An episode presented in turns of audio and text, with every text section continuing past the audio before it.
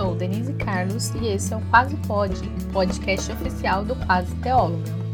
E esse clima de roça, de tranquilidade, é para o nosso podcast de devocional, porque para fazer uma devocional com qualidade tem que ser tranquilinho. Diariamente temos uma devocional por aqui. Faremos a leitura da Bíblia durante um ano, durante todo esse ano de 2022. Por dia, farei uma reflexão junto com vocês com base nos capítulos lidos. Vamos lá?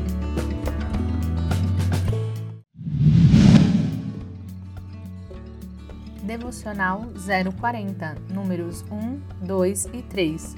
Organização com propósito.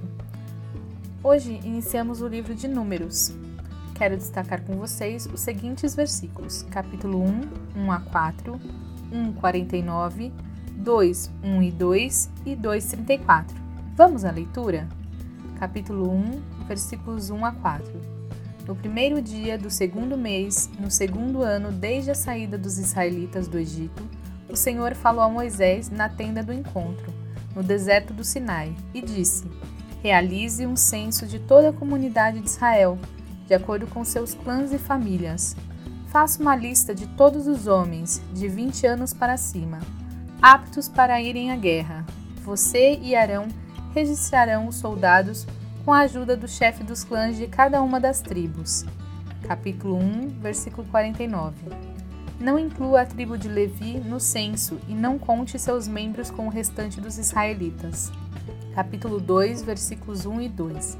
Então o Senhor deu as seguintes instruções a Moisés e Arão: Quando os israelitas acamparem, Cada tribo terá sua própria área designada. As divisões das tribos acamparão ao redor de sua bandeira nos quatro lados da tenda do encontro, a certa distância.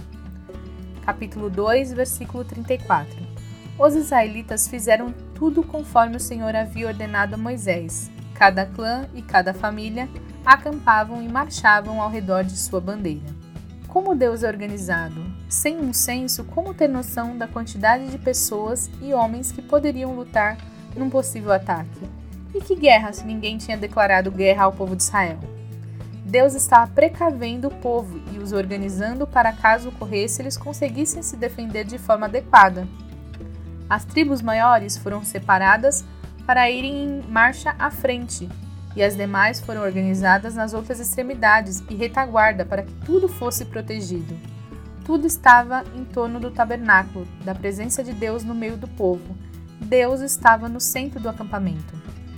Toda essa contagem, registro e organização tinha um propósito. Deus estava preparando o povo para marchar para a terra prometida.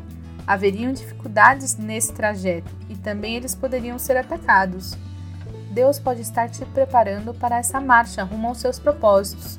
Como está a minha e a sua organização? Deus está no centro dela? Estamos seguindo as orientações dele e protegendo a sua presença em nós, que é seu tabernáculo? E essa foi a reflexão de hoje.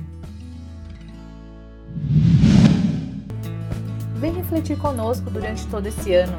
Segue o Quase Pode se inscreve no Quase Teóloga no YouTube e me segue no Instagram, arroba Quase D. Assim você não perde nadinha. E não esquece, até amanhã! Esse podcast foi produzido e editado por Denise Carlos, Quase Teóloga Produções.